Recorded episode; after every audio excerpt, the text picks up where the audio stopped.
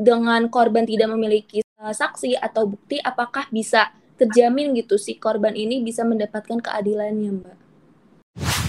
Mungkin kalian tidak bisa sembuh secara mental karena masih harus uh, proses penyembuhan, tapi kalian mungkin akan menolong satu, dua, atau tiga perempuan lain di luar sana agar tidak mengalami nasib yang sama seperti kalian.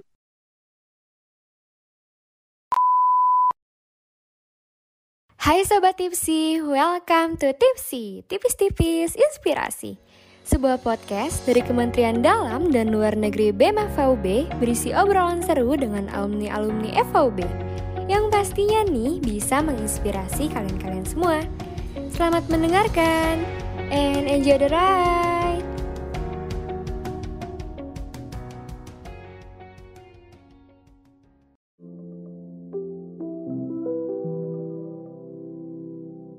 Pagi-pagi makan nasi. Halo Sobat Tipsi. Halo Sobat Tipsi. Halo Mbak Habibah. Selamat malam Mbak. Halo, selamat malam teman-teman Tipsi. Halo Mbak, salam kenal. Gimana nih Mbak kabarnya? Alhamdulillah kabarnya sehat, bersemangat, dan selalu bahagia. Kayaknya nih Mbak Habibah baru pulang kerja langsung ketemu sama Sobat Tipsi nih ya uh, perlu diralat bukan pulang kerja tapi masih di kantor lebih rapat langsung ngobrol bareng teman-teman tipsi ini sangat effort banget nih untuk sobat-sobat tipsi. Nah, sebelum kita berbincang-bincang lebih lanjut nih Mbak, ada pepatah nih Mbak mengatakan tak kenal maka tak sayang. Maka dari itu, kita saling kenalan dulu nih Mbak. Perkenalkan, aku Dira, mahasiswi FVB Angkatan 2021 Perkenalkan nama aku Rani, mahasiswi FHUB angkatan 2021 juga nih Mbak. Halo, salam kenal Nadira dan Rani. Uh, kalau aku, aku juga berasal dari alma mater yang sama dengan kalian. Aku angkatan 2014 uh, di FHUB S1-nya dan angkatan 2018 S2 di UB juga. Masuk generasi corona sih lulusnya kemarin. Wah, keren banget. Ini pure blood UB nih. Iya. Berarti Mbak Habibah nih kakak tingkat kita nih Rani. Bisa hmm. kita ya nanya-nanya ke Mbak Habibah kali ya terkait mata kuliah nih. Bener banget apalagi Mbak Habibah udah lama banget nih lulusnya pasti pengalamannya udah lebih banyak nih daripada kita-kita yang masih maba-maba nih Dir. Iya bener banget nih. Kalau boleh tahu Mbak Habibah lagi ada kesibukan apa aja Mbak? Sebenarnya sih kalau kesibukan fokus utama aku aku tuh kerja ya di uh, eh, AGHP Strategic Law Firm di Menteng Jakarta. Uh, terus kalau untuk aktivitas yang sesuai dengan um, nilai-nilai advokasi kita gitu karena dulunya aku dari LBH Surabaya Pos Malang aku punya salah satu uh, apa ya salah satu media sosial namanya itu Rumpi Hukum. Biasanya aku berbagi seputar informasi hukum di Instagram itu biasanya. Sering juga mengadakan webinar-webinar bareng sama teman-teman lainnya. Wah keren banget ya Mbak. Nah ini aku mau nanya nih Mbak selama di LBH Mbak Habibah pernah nggak sih Mbak menanganin kasus pelecehan atau kekerasan seksual nih Mbak? Kalau kasus uh, kekerasan seksual uh, saya pernah menangani ya dulu dari mulai yang anak kecil sampai uh, orang dewasa saya pernah menangani dulu waktu di LBH Surabaya Pos Malang. Wah, cepat banget nih Mbak dengan pembahasan podcast kita pada episode kali ini tentang dengan disahkannya UTPKS, apakah pandemi kekerasan seksual berakhir kalau menurut kalian gimana? Uh, kalau menurut aku pribadi belum tahu sih mbak uh, pandemi kekerasan seksual ini apakah udah berakhir karena disahkannya baru baru ini. Nah, mungkin sebelumnya nih Mbak, ada yang belum tahu mengenai apa sih UTPKS ini, kenapa menjadi isu yang sangat hangat gitu di Indonesia.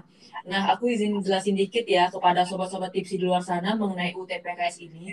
UTPKS adalah undang-undang yang mengatur tentang tindak pidana kekerasan seksual yang menjadi tonggak awal penghapusan kekerasan seksual yang selama ini menghantui kita. Apalagi cukup banyak problematika selama UTPKS ini dirancang, yaitu adanya pro dan kontra terhadap pasal-pasal di dalamnya. Namun, kini RUU TPKS sudah sah menjadi undang-undang yang mana sebagai bentuk perjuangan kita nih dalam membasmi kekerasan seksual.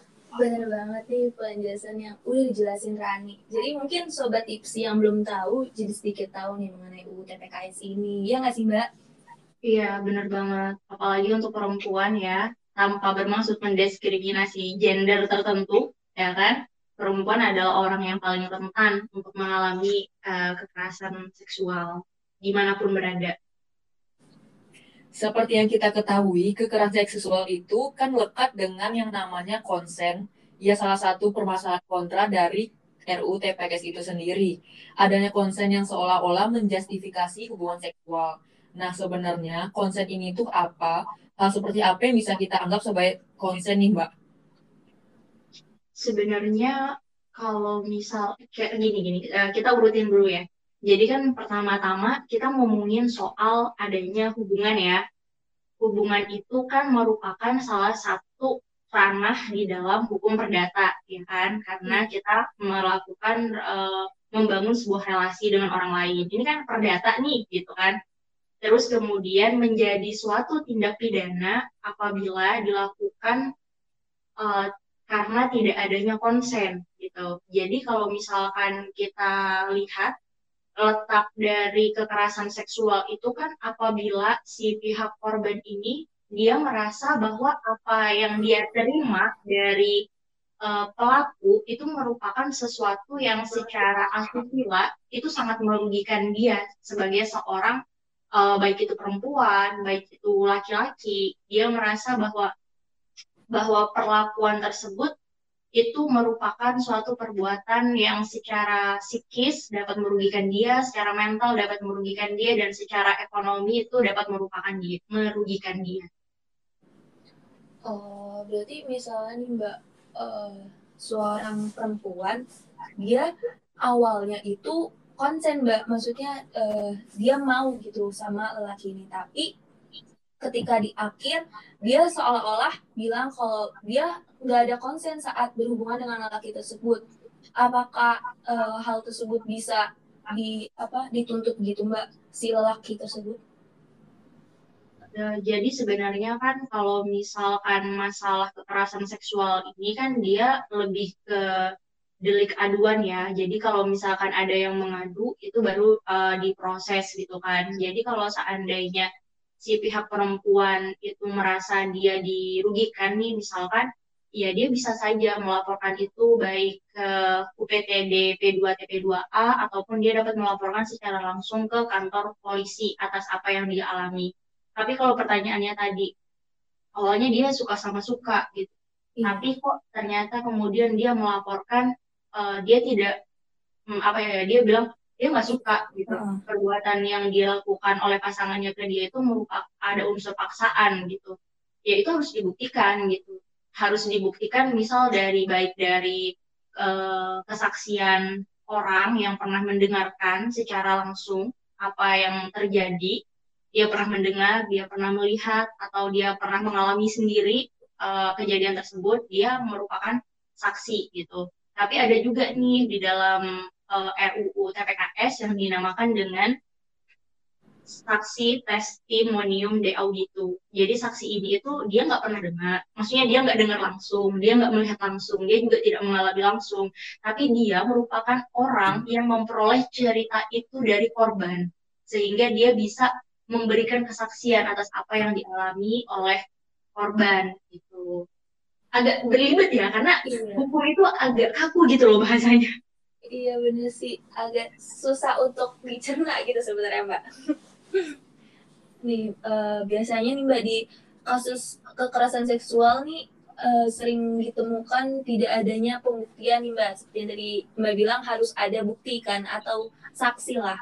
Nah si korban ini pada saat ke, uh, kejadian di tempat itu hanya korban dan pelaku yang berada di tempat kejadian tersebut. Nah, bagaimana nanti apakah dengan ada UTPKS ini dengan korban tidak memiliki uh, saksi atau bukti, apakah bisa terjamin gitu si korban ini bisa mendapatkan keadilannya, Mbak?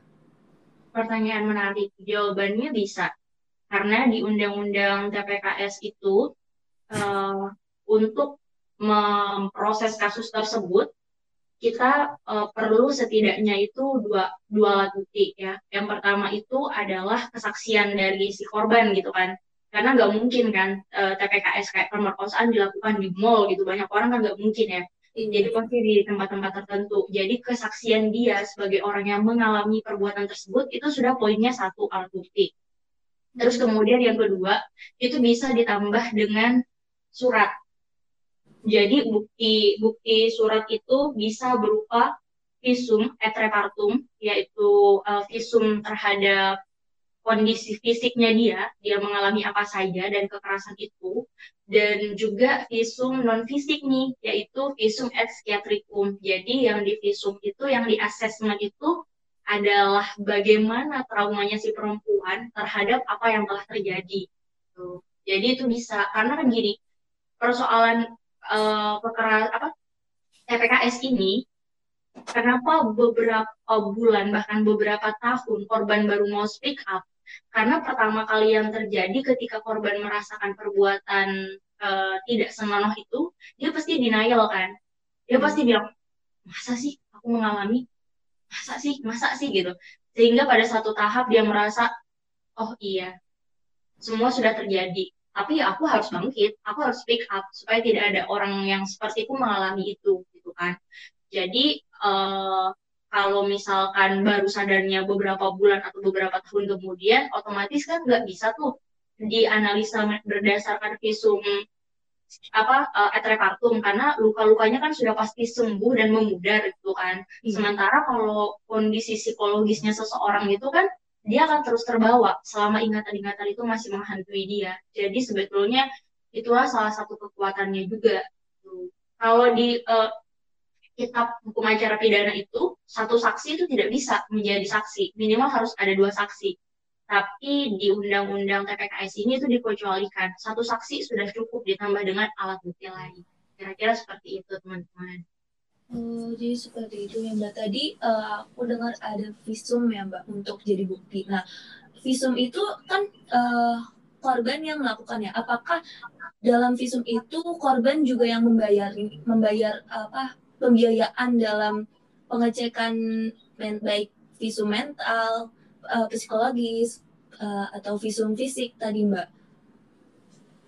Enggak. Jadi uh, ada berbagai macam uh, apa ya ada berbagai macam dana yang disediakan gitu. Yang pertama itu uh, yang dinamakan restitusi. Restitusi itu adalah pembayaran ganti kerugian yang dibebankan kepada pelaku atau pihak ketiga berdasarkan putusan PN. Jadi kalau yang restitusi itu dia ganti ganti ruginya itu diberikan oleh pelaku. Tapi dengan catatan pelakunya itu diancam hukuman uh, di atas empat tahun.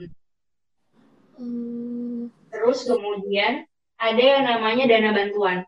Dana bantuan itu diberikan oleh negara sebagai bentuk kompensasi terhadap korban.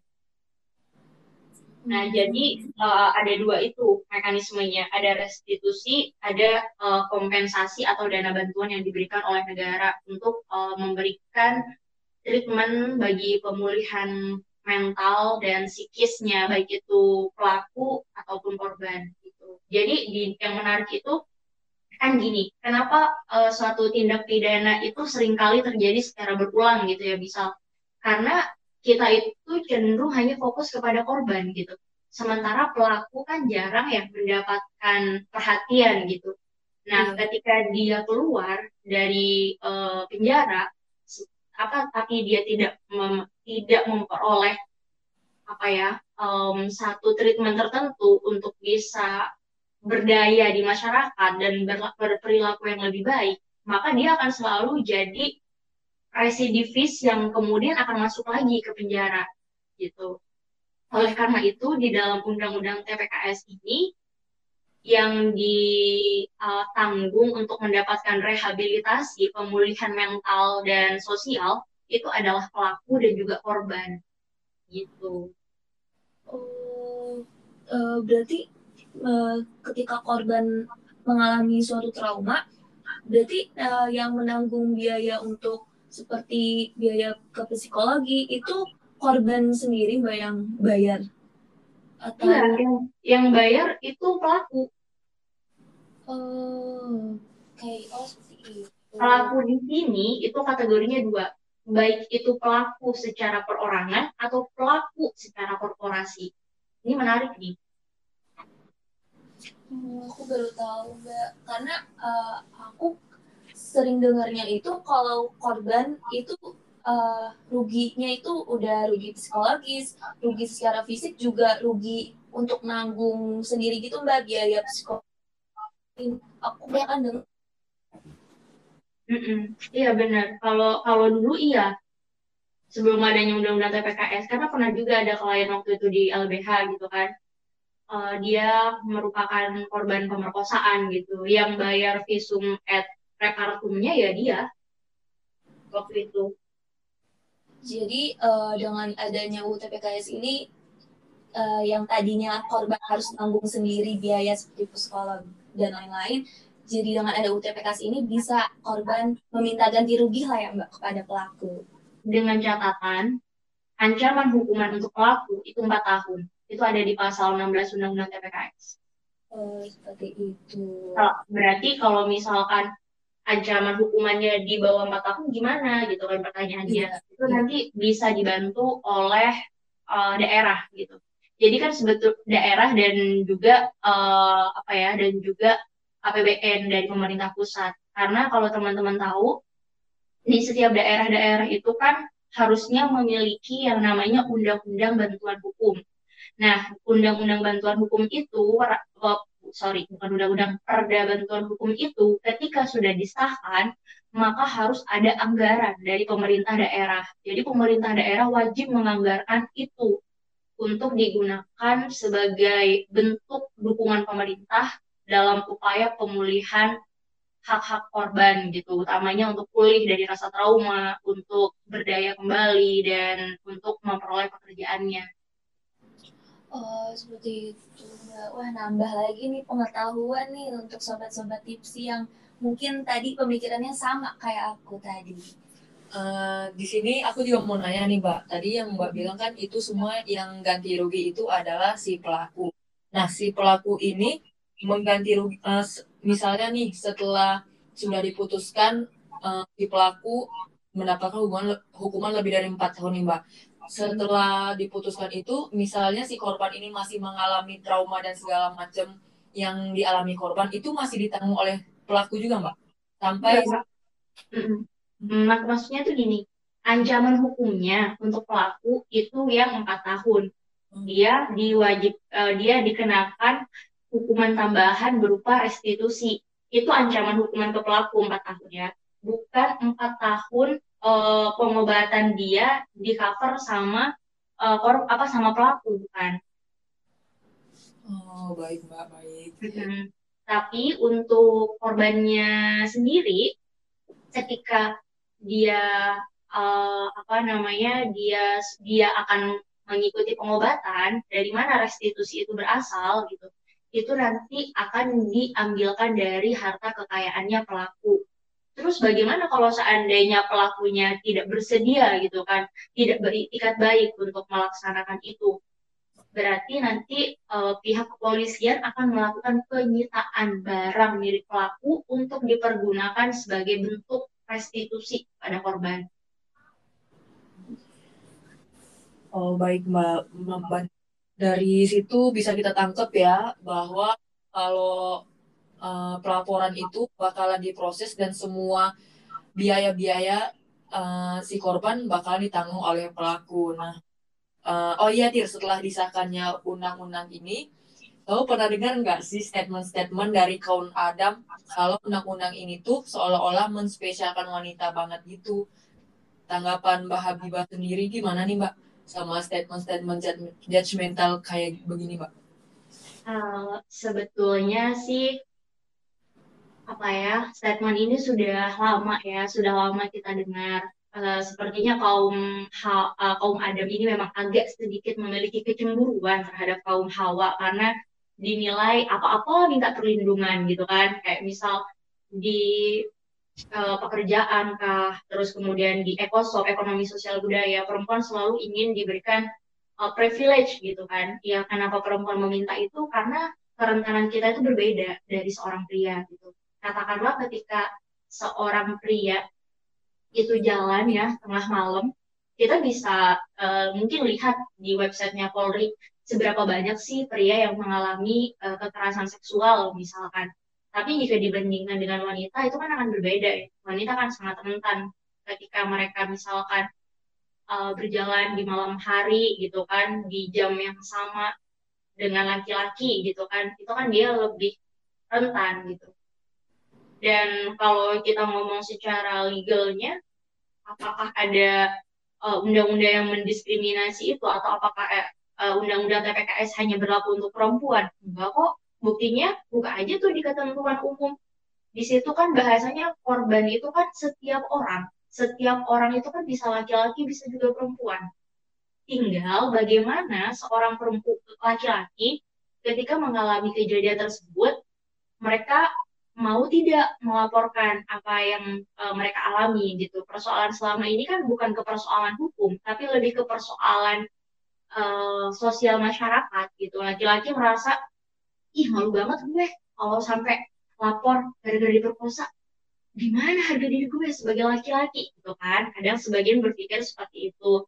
Padahal ya dia memiliki hak yang sama. Secara hukum tidak didiskriminasi tapi secara sosial dan budaya konstruksi masyarakat yang membangun paradigma laki-laki harus selalu survive, laki-laki itu selalu tangguh, laki-laki itu tidak boleh cengeng, laki-laki ABC dan sebagainya, itu menjadikan eh, laki-laki uh, sendiri itu merasa enggan melaporkan apabila memang pernah ada eh, perilaku-perilaku uh, tidak senonoh yang mereka alami. Kira-kira seperti itu. Oh, seperti itu. Berarti dengan adanya UU ini di, uh, tidak menutup kemungkinan ketika seorang laki-laki mengalami sebuah kekerasan seksual dia bisa untuk melakukan kejadian hal tersebut dan mendapatkan keadilan ya mbak?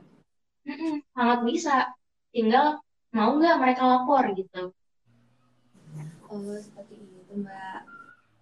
Nah buat selanjutnya nih mbak di dalam UTPS sendiri disebutkan bahwa sebagai bentuk dari pencegahan kekerasan seksual, salah satunya adalah menambahkan materi mengenai kekerasan seksual pada pendidikan dan kurikulum.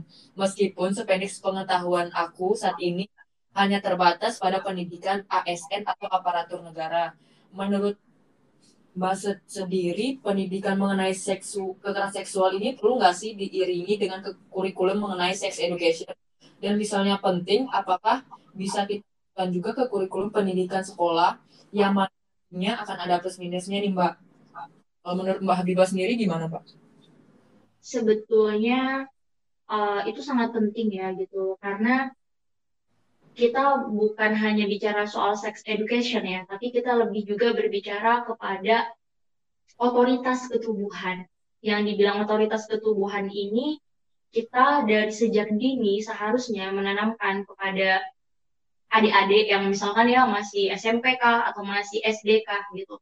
Harus menanamkan bahwa yang memiliki otoritas terhadap tubuh yaitu kita sebagai seorang pribadi gitu kan. Jadi kita harus mengenalkan bahwa bagian-bagian dari tubuh mana saja yang merupakan area sensitif dan itu tidak boleh dipegang oleh lawan jenis itu harus disampaikan kepada anak-anak SD supaya mereka mulai memahami karena uh, tanpa kita menyadarkan mereka bahwa ada area-area tertentu yang itu merupakan uh, apa ya merupakan otoritas kita yang tidak boleh dipegang oleh siapa pun, mereka akan menganggapnya itu hal yang biasa karena mereka tidak pernah mendapatkan informasi soal itu.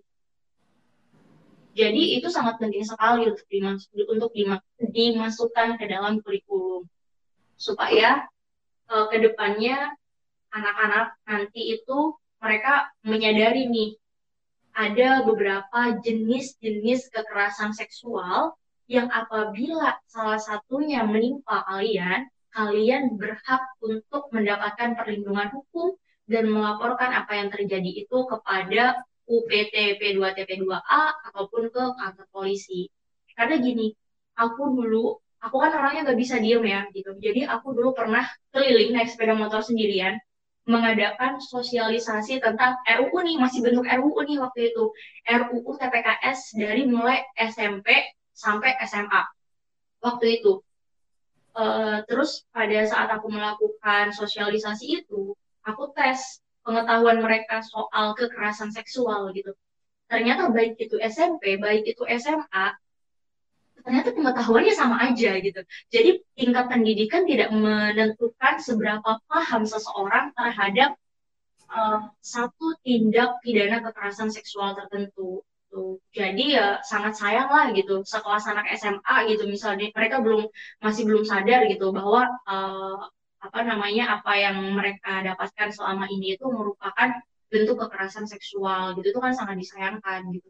Aku pernah melakukan itu di Sumeneb dan di Malang, keliling beberapa sekolah untuk melakukan sosialisasi itu. Masyarakat ini kan ada stigma yang sampai sekarang pun masih tertanam gitu, yaitu stigma tentang banyaknya kasus pelecehan yang korban ini malah disalahkan oleh masyarakat, seperti disalahin lah cara berpakaiannya, cara berjalannya, dan sebagainya yang seolah-olah itu memojokkan si korban sehingga korban ini udah malas duluan gitu untuk nantinya melaporkan kejadian pelecehan tersebut. Nah, aku pengen tahu nih bagaimana sih uh, pendapat Mbak hal tersebut. Sebetulnya kan kalau kita ngomongin kekerasan sebenarnya kan kalau kita ngomongin kekerasan seksual itu kan itu tidak bisa hanya diafiliasikan pada bagaimana cara seseorang uh, berpakaian atau bagaimana seseorang itu berperilaku gitu. Memang dari pelakunya juga yang itu seharusnya harus banyak introspeksi diri gitu kan. Maksudnya dalam arti ya dianya nafsuan gitu. Walaupun terkadang ada yang mengaitkan bahwa ya kamu para perempuan menjadi pemicu gitu. Pertanyaannya iya. ketika persoalan kekerasan seksual diafiliasikan dengan cara berperilaku dan juga cara berpakaian, kenapa masih bisa ada pemerkosaan yang dilakukan oleh seorang kakek-kakek terhadap anak yang berusia enam tahun? Itu kejadian real di Malang waktu itu. Iya, iya. Apakah seorang anak kecil berusia enam tahun bisa berperilaku menggoda pada seorang kakek-kakek gitu? Atau apakah karena dia berpakaian pendek, namanya juga anak-anak gitu kan, sependek-pendeknya anak-anak usia enam tahun itu mau kayak mana sih gitu berpakaiannya gitu kan? Iya. Jadi ya, itu tidak itu. bisa diafiliasikan pada dua hal itu saja gitu, tetapi juga dari pihak si prianya itu seperti apa gitu. Karena ini misal dari saya pribadi ya, saya kebetulan beragama Islam. Di agama Islam itu selain memerintahkan seorang perempuan untuk menutup pakaiannya, di Islam itu juga memerintahkan laki-laki untuk menundukkan pandangannya gitu. Jadi harus dari dua arah dong yang memperbaiki uh, kisruh kekerasan seksual ini gitu nggak bisa ya. hanya menyalahkan dari pihak perempuan saja menurutku sih gitu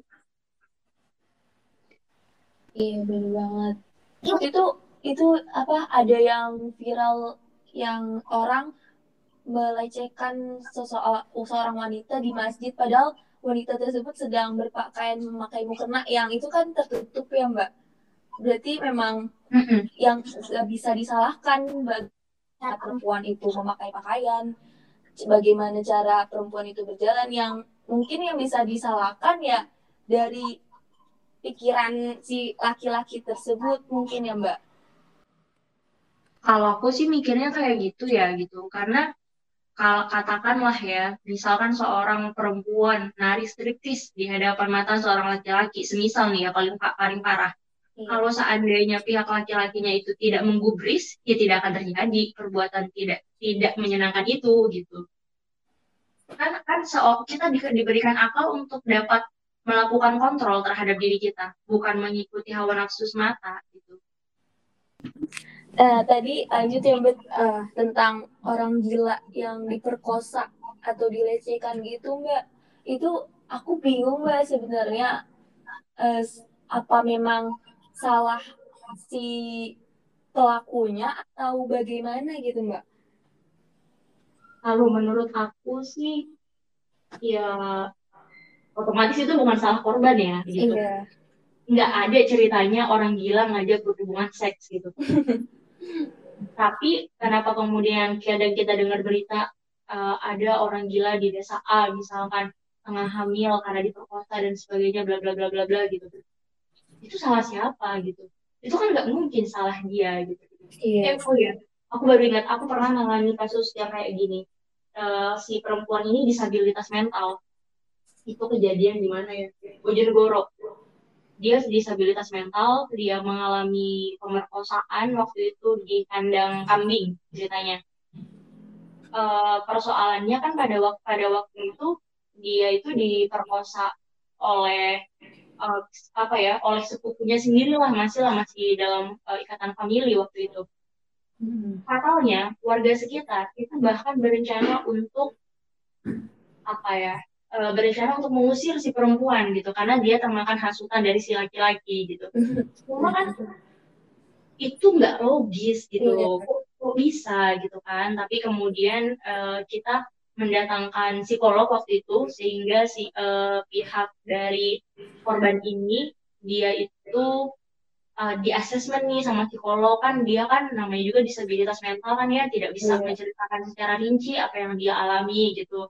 Orang tuanya juga kaget kok anaknya udah beberapa bulan gak mens ya gitu. Eh ternyata hamil gitu kan sampai pada mau melahirkan dan sebagainya gitu. Ketika dilakukan asesmen pada waktu itu ditanyakan uh, karena psikolog bisa menggali itu gitu dia cerita iya saya diperkosa uh, saat per, apa dua kali pertama di sini kedua kedua di rumah gitu. Pada saat itu uh, apa saya ditodong pakai pisau katanya terus celana saya dibuka dan sebagainya gitu. Terus dengan dengan keterangan seperti itu orang gila eh, bukan orang gila disabilitas mental dia kan nggak mungkin mereka yang saat kejadian kan gitu. Jadi ya apa dia alami apa yang dia rasakan ya itu memang objektivitas yang dia ingat gitu. Tapi memang uh, pada saat dia mengingat momen-momen itu gitu dia sakit sakit kepala gitu. Karena ya itu menciptakan satu trauma sendiri mungkin sesuatu yang pengen dia hapus gitu sebetulnya. Iya sih mbak. Uh, banyak banget yang kalau misalnya ada kasus sampai hamil gitu uh, masyarakat sekitar tuh seolah-olah menjadi hakim gitu mbak. Me, apa ya kayak memaksa untuk si perempuan dan laki-laki tersebut untuk menikah gitu. Apakah pernikahan tersebut adalah solusi yang tepat? Atau uh, solusi lainnya gitu mbak? Bagaimana gitu? Sebetulnya um, menikahkan itu juga ada ya di undang-undang TPKS. Jadi sebetulnya pemaksaan pernikahan itu tidak diperbolehkan, termasuk pemaksaan pernikahan kepada seseorang yang uh, hamil di luar nikah dipaksa menikah dengan pasangannya gitu. Mm -hmm. Itu tidak boleh, tidak boleh dipaksakan. Kenapa? Ya walaupun memang lumrahnya gitu ya, ini lumrah belum tentu benar ya. Lumrahnya misal ya nggak mungkin kan si anak lahir tanpa bapak gitu misalkan tapi kan kita tidak pernah tahu itu seberapa seorang perempuan ini mengalami trauma atas apa yang telah uh, diperbuat si pelaku gitu. Terus dia disuruh untuk hidup menetap bersama pelaku yang sudah menimbulkan rasa trauma. Itu kan tidak mudah ya untuk korban. Iya apalagi mungkin kekerasan-kekerasan lain bisa saja terjadi gitu. Karena kan ini pernikahan yang tidak diinginkan dan tidak dilandasi cinta gitu kan. Artinya si pihak laki-lakinya pun bisa jadi malah makin brutal gitu memaksakan kehendak-kehendaknya kepada si perempuan. Makanya pas waktu kejadian itu pas waktu warga meminta agar si disabilitas mental ini menikah dengan si pelaku gitu kan karena pelaku takut dihukum gitu ya. Ya si pihak ibunya itu untungnya bilang enggak deh katanya. Saya nggak mau anak saya malah jadi bulan-bulanannya dia. Maksudnya menikahnya pun kan nggak bakal lama gitu menikah karena yeah. formalitas kan sementara traumanya akan terus berkepanjangan dan mungkin bisa berkali-kali lipat lebih parah dari sebelumnya. Gitu. Hmm, seperti itu. Nah berarti ya dengan uh, adanya UTPKS ini bisa bisa untuk mengurangi atau bahkan mencegah adanya pernikahan paksa gitu antara korban dan pelaku ya mbak? Iya. Jadi nggak boleh nggak boleh dipaksa. Hmm. karena kasihan korban uh, Alhamdulillah ya Mbak UTPKS ini sudah disahkan Nah, uh, apakah dengan disahkannya UU TPKS ini ada dampak seperti berkurangnya kasus pelecehan atau kasus kekerasan seksual, terutama untuk kaum perempuan yang sebagian besar korban dari kekerasan dan pelecehan seksual ya perempuan itu sendiri, Mbak? Uh, apakah di lapangan sudah terdapat manfaat dari disahkannya UU TPKS sendiri, Mbak? Kalau misalkan itu, aku juga tidak bisa untuk berargumen ya, karena kan kita belum merasakan efektivitasnya ya. Ini undang-undang baru disahkan 2004 eh 12 April 2022 baru keluar nomor registernya itu seminggu yang lalu. Kan sekarang nomor 12 tahun 2022 itu pun aku dapat dapatnya itu malam ini dapat nomor register itu dari uh, salah satu komisioner Komnas Perempuan gitu mas tak pelajari pelajari alhamdulillah sih ada beberapa pasal yang aku aku merasa uh, mungkin ini akan bisa uh, membantu para masyarakat yang selama ini uh, bungkam gitu. Tapi kalau misalkan untuk apakah ini bisa mengurangi, aku nggak tahu efektivitasnya. Cuma kalau kita misal bicara soal kemungkinan dia bisa membantu masyarakat untuk bisa lebih mendapatkan keadilan itu itu sangat memungkinkan katakanlah kayak kasusnya baik Nuril aja gitu. Seorang korban malah dijadikan pelaku dijeratnya undang-undang IT ya kan? Sementara kalau dengan adanya undang-undang TPKS eh, tidak akan ada lagi kasus kayak baik Nuril gitu. Karena dia mem memberikan informasi itu kan untuk mencari keadilan gitu jadi di undang-undang TPKS hal-hal yang seperti baik Nuril itu sudah diantisipasi tuh biar nggak terjadi baik Nuril selanjutnya gitu ya kalau dari uh, segi efisiensi itu terus kemudian dari segi saksi gitu kalau secara hukum pidana kan saksi itu harus dua. Iya. Sementara di Undang-Undang TPKS satu saksi itu sudah cukup menjadi saksi ditambah dengan alat bukti lain. Jadi menurutku ini akan lebih mempermudah karena selama ini untuk kasus-kasus kekerasan seksual ini kan uh, mandatnya di pembuktian ya gitu. Susah soalnya gitu. Tapi dengan adanya terobosan baru di Undang-Undang TPKS harapannya uh, akan sangat banyak masyarakat yang uh, mau melaporkan dan memperoleh keadilan. Cuma yang perlu menjadi catatan adalah Undang-Undang TPKS ini tidak bisa diberlakukan pada suatu tindak pidana yang terjadi sebelum Undang-Undang TPKS ini diundangkan. Karena atasnya di dalam kitab Undang-Undang Hukum Pidana itu atau hukum pidana itu tidak ada yang namanya retroaktif. Jadi tidak ada hukum yang berlaku surut gitu. Tetapi uh, di sini itu dia bilang uh, di ketentuan peralihannya itu kalau aku nggak salah ingat untuk yang sudah masuk penyidikan ataupun penyelidikan gitu itu uh, tidak boleh menggunakan undang-undang TPKS. Jadi kalau udah ada laporan kasus diproses gitu kan udah penyidikan atau udah BAP misal itu nggak bisa pakai undang-undang TPKS ini jadi makanya masih uh, eh, KUHP yang ada jadi UU, uh, UU TPKS ini sebuah hadiah lah ya Mbak bagi seluruh perempuan seluruh masyarakat lah di Indonesia dan di, semoga dengan harapan kita dengan adanya UU TPKS ini memang kata Mbak Habibah tadi dapat membasmi uh, dan menumpas pelecehan dan kekerasan seksual yang selama ini menghantui kita. Bener banget nih Dir, dengan pertama kalinya pada tahun 2012 Komnas Perempuan menggagas RUU TPKS yang akhirnya kini disahkan menjadi Undang-Undang Tindak Pidana Kekerasan Seksual. Dengan RUU TPKS ini, maka menegaskan di Indonesia tidak ada tempat bagi pelaku kekerasan seksual. Nah, kita sudah banyak banget nih dapat insight dari Mbak Habibah mengenai isu yang terbilang masih panas nih, yaitu tentang UTPKS. Apakah dengan adanya UTPKS ini pandemi kekerasan dan pelecehan seksual berakhir yang mana memang di lapangan uh, belum terlihatlah manfaatnya. Namun dengan adanya UTPKS ini harapan kita uh, dan juga harapan semua masyarakat Indonesia ke kekerasan dan pelecehan seksual berakhir dan mengakhiri penderitaan bagi korban-korban yang selama ini mungkin belum dapat keadilannya nih Mbak ya. Mungkin uh, terakhir nih Mbak, Mbak Habibah bisa nih ngasih motivasi gitu untuk perempuan- perempuan-perempuan atau korban-korban dari kekerasan atau pelecehan seksual yang masih mungkin belum dapat keadilannya nih Mbak untuk bisa bangkit gitu Mbak. Oke. Sebelum itu aku mau sedikit nambahin ya. Ini soal eh, pidana, bukan pidana sih, tapi lebih ke hukuman tambahan ya yang bisa dikenakan kepada pelaku TPKS. Jadi eh, kalau misalkan ya, kebetulan misalkan pemerkosaan kah atau pelecehan itu terjadi pada lingkup keluarga dilakukan oleh seorang ayah kepada anaknya misalkan itu hakim dapat mencabut hak asuh anak dan atau mencabut pengampuan dari tangannya si pelaku. Jadi eh, setelah itu pelaku tidak perlu lagi kan hidup bersama kok apa apa korban tidak perlu lagi hidup bersama pelaku yang sudah mel- melakukan tindak pidana kepada dirinya gitu. Walaupun dia nanti sudah eh, keluar misal dari penjara gitu. Nah, terus kemudian yang tidak kalah menariknya itu hukuman tambahan yang bisa diberikan oleh hakim itu adalah pengumuman identitas pelaku gitu.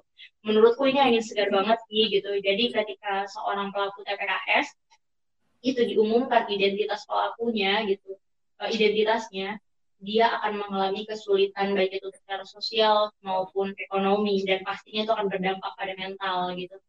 Karena ketika orang sudah melabeli dia sebagai pelaku kekerasan seksual itu adalah satu tindak pidana yang paling memalukan lah di antara tindak pidana-tindak pidana lain gitu. Sehingga harapannya buat kalian-kalian yang terbersit atau terpikir ingin melakukan satu tindak pidana tertentu kepada para perempuan-perempuan di luar sana, kalian harus siap menghadapi konsekuensi dari undang-undang TPKS yang salah satunya adalah pengumuman identitas pelaku gitu.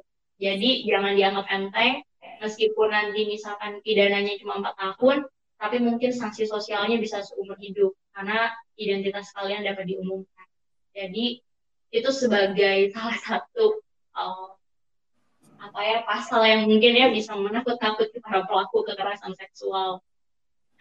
Cuma tadi kalau pertanyaannya hmm, apa nih motivasi untuk para perempuan-perempuan di luar sana gitu bagi kalian perempuan-perempuan di luar sana yang mungkin pernah mengalami satu kekerasan seksual tertentu, kalian harus tahu bahwa diri kalian itu lebih berarti daripada uh, omongan-omongan masyarakat di luar sana.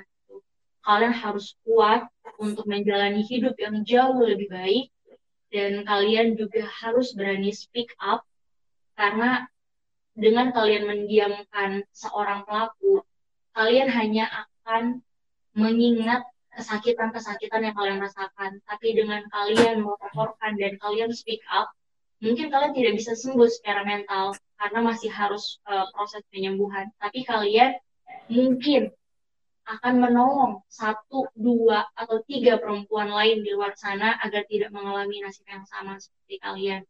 Jadi kekerasan seksual bukan hanya soal benar atau salah, tapi ini soal satu uh, sistem sosial di masyarakat yang harus diperbaiki bersama, baik itu dari tingkat pendidikan, uh, tingkat keluarga, ataupun juga dari relasi pekerjaan dan juga pertemanan. Semua sistem ini harus berkolaborasi dengan baik untuk sama-sama berperilaku yang juga terbaik pula agar tidak menciptakan kegisuhan-kegisuhan kekerasan seksual di lain waktu.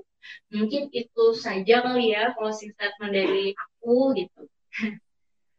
aku minta maaf kalau misal dari awal sampai akhir bahasanya terlalu belibet gitu atau mungkin ada beberapa bahasa-bahasa uh, yang agak terlalu kaku gitu karena juga bingung mau membawa hukum tidak kaku itu gimana caranya gitu. Tapi Semoga kalian bisa mendapatkan uh, informasi baru yang bermanfaat untuk ke depannya. Wah, Oke, okay, thank you Nadira dan Rani. Makasih banyak ya Mbak Habibah.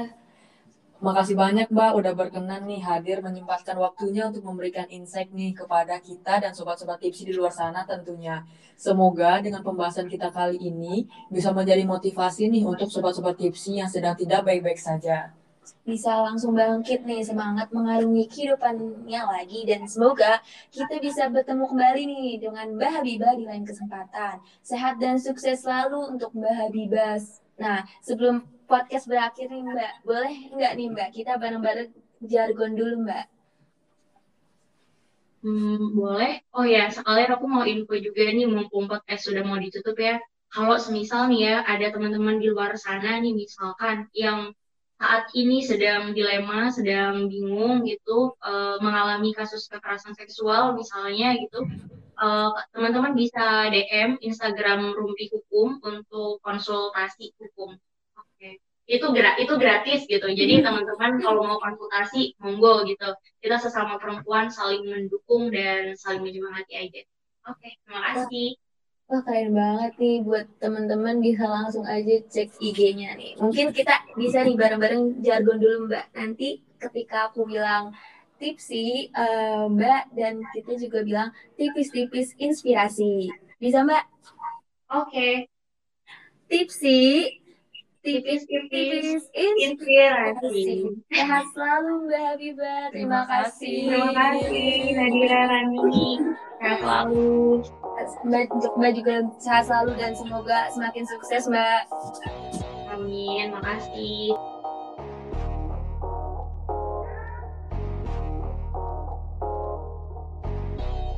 Halo Sobat Tipsi, terima kasih udah dengerin podcast ini sampai akhir. Jangan lupa untuk cek episode-episode Tipsi lainnya. See you on the next podcast.